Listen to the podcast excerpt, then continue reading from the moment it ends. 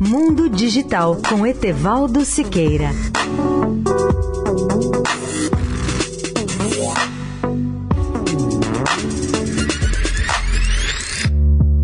Olá, amigos da Eldorado. O Brasil espera há mais de dois anos a aprovação final do projeto de lei conhecido por PLC 79-16, que será o novo marco regulatório das telecomunicações no país. O projeto aprovado pela Câmara dos Deputados está no Senado desde 2016. É incrível como até a legislatura anterior os senadores tratavam essa questão essencial para o país com tanto desinteresse e lentidão. Na verdade, o projeto não tem caminhado simplesmente por obstrução política da oposição. O novo marco regulatório das telecomunicações tem importância estratégica para o Brasil, pois poderá dar novo impulso às telecomunicações ao permitir que a outorga de serviços seja feita por meio de autorização em lugar da modalidade de concessão. Com isso, poderemos ter muito mais competição nas telecomunicações com a chegada de diversos provedores de serviços. Ao atualizar a legislação de telecomunicações, o novo marco regulatório permitirá que a Anatel, mediante solicitação da concessionária, adaptar o instrumento de concessão para autorização, condicionada à observância de alguns requisitos, dentre os quais a manutenção da prestação de serviço adaptado ao compromisso de cessão de capacidade que possibilite essa manutenção nas áreas de competição adequada nos termos de regulamentação da agência. Para o presidente da Associação Brasileira de Telecomunicações, Telebrasil, Luiz Alexandre Garcia, os poderes executivo e legislativo, a Anatel e os empresários estão alinhados na defesa da aprovação do novo marco regulatório de telecomunicações pelo Senado.